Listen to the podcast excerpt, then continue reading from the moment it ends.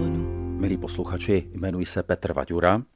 Jsem farář Evangelické církve metodistické v západočeském Tachově, odkud vás srdečně zdravím. Chtěl bych s vámi přemýšlet nad textem zapsaným v Janově Evangeliu v sedmnácté kapitole. Bude to prvních jedenáct veršů. Po těch slovech Ježíš pozvedl oči k nebi a řekl: Otče, přišla má hodina.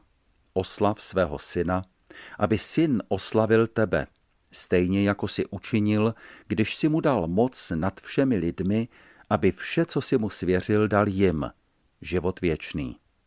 A život věčný je v tom, když poznají tebe, jediného pravého Boha, a toho, kterého si poslal, Ježíše Krista.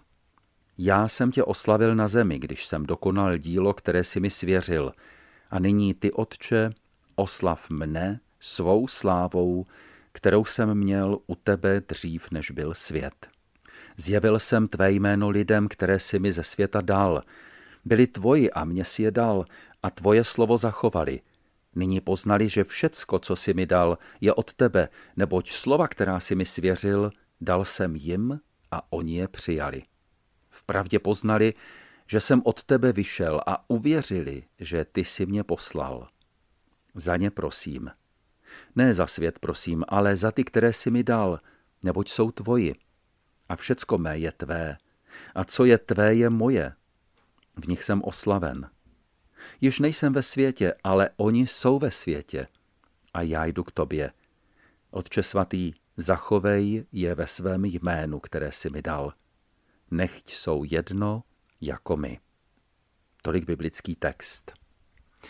Ve čtvrtek si církev připomínala Kristovo na nebe vstoupení. Co se vlastně stalo, když vzkříšený Ježíš opustil tento svět? Změnilo se něco? Jedním z klíčů, který nám pomůže otevřít dveře v chápání pojetí světa po Kristově na nebe vstoupení, je Ježíšova modlitba za učedníky. Říká se jí také velekněžská modlitba. Text v této modlitbě shrnuje to, co bylo na mnoha místech řečeno už dříve v Janově Evangeliu.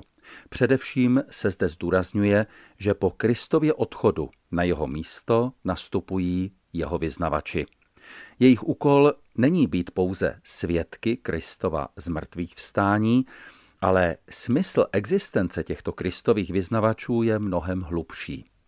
A jen předesílám, že Kristus zde nemá na mysli jen okruh svých učedníků, nýbrž i ty, kteří skrze jejich slovo ve mně uvěří, jak zde říká, takže i nás.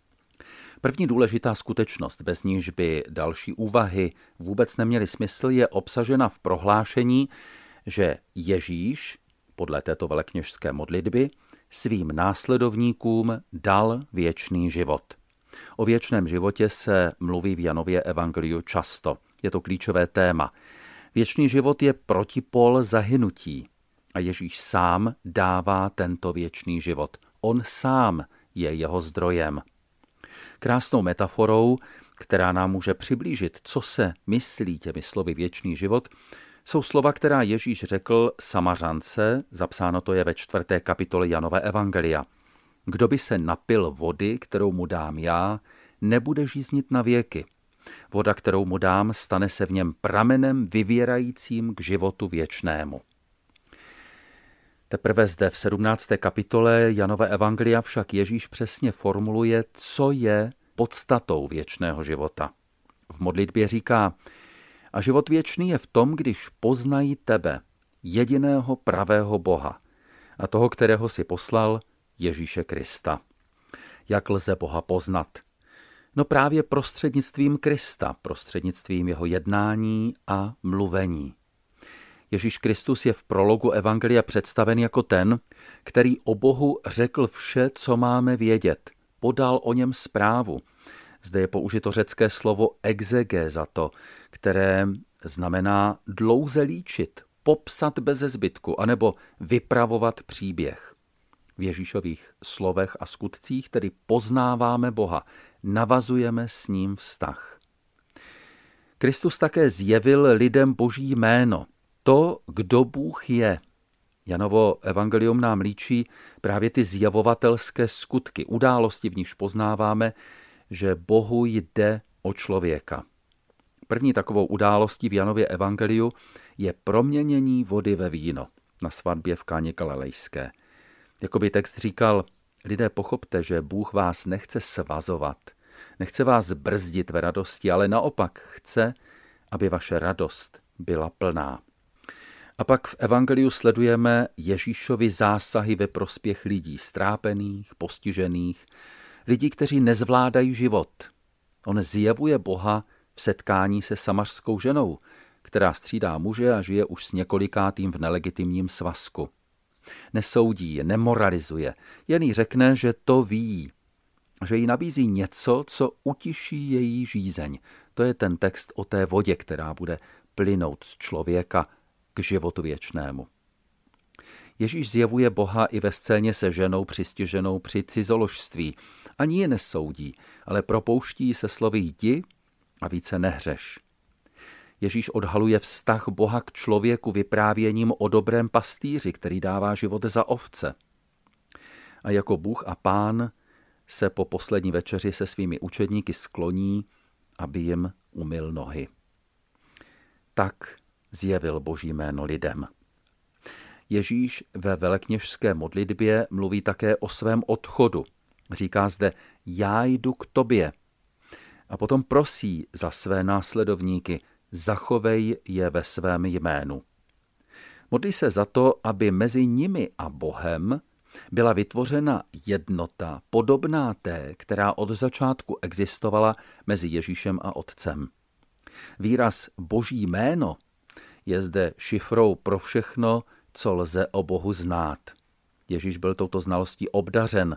Nakonec i jemu Bůh dal toto jméno, jak se praví v modlitbě.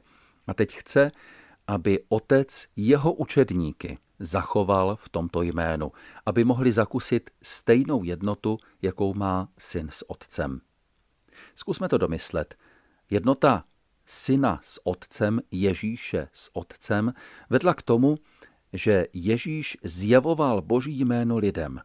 Vedla k tomu, že Ježíšovi skutky i jeho slova byly otcovými skutky a slovy. Filipovi Ježíš říká, kdo vidí mne, vidí Otce. Slova, která vám mluvím, nemluvím sám od sebe. Otec, který ve mně přebývá, činí své skutky. A teď náhle zjišťujeme, že toto odhalování Otce nekončí s Ježíšovým odchodem, nýbrž, že štafetu přebírají jeho učedníci a od nich pak i my. V osmnáctém verši své modlitby Ježíš říká, jako si mne poslal do světa, tak i já jsem je poslal do světa. Proč?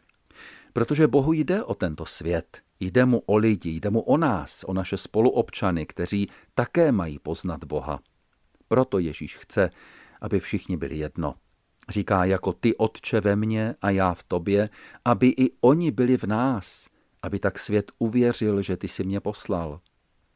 Dokonalá jednota učedníků a dnes všech křesťanů má vést k tomu, aby svět poznal, že ty jsi mě poslal a zamiloval jsi je tak jako mne. Tolik Ježíšova slova z této modlitby. Tak nad tím přemýšlím se znalostí dvou tisíciletí dějin křesťanské civilizace, kdy svět poznával Boží lásku jen prostřednictvím Kristových vyznavačů, jejich slov, jejich svědectví a skutků.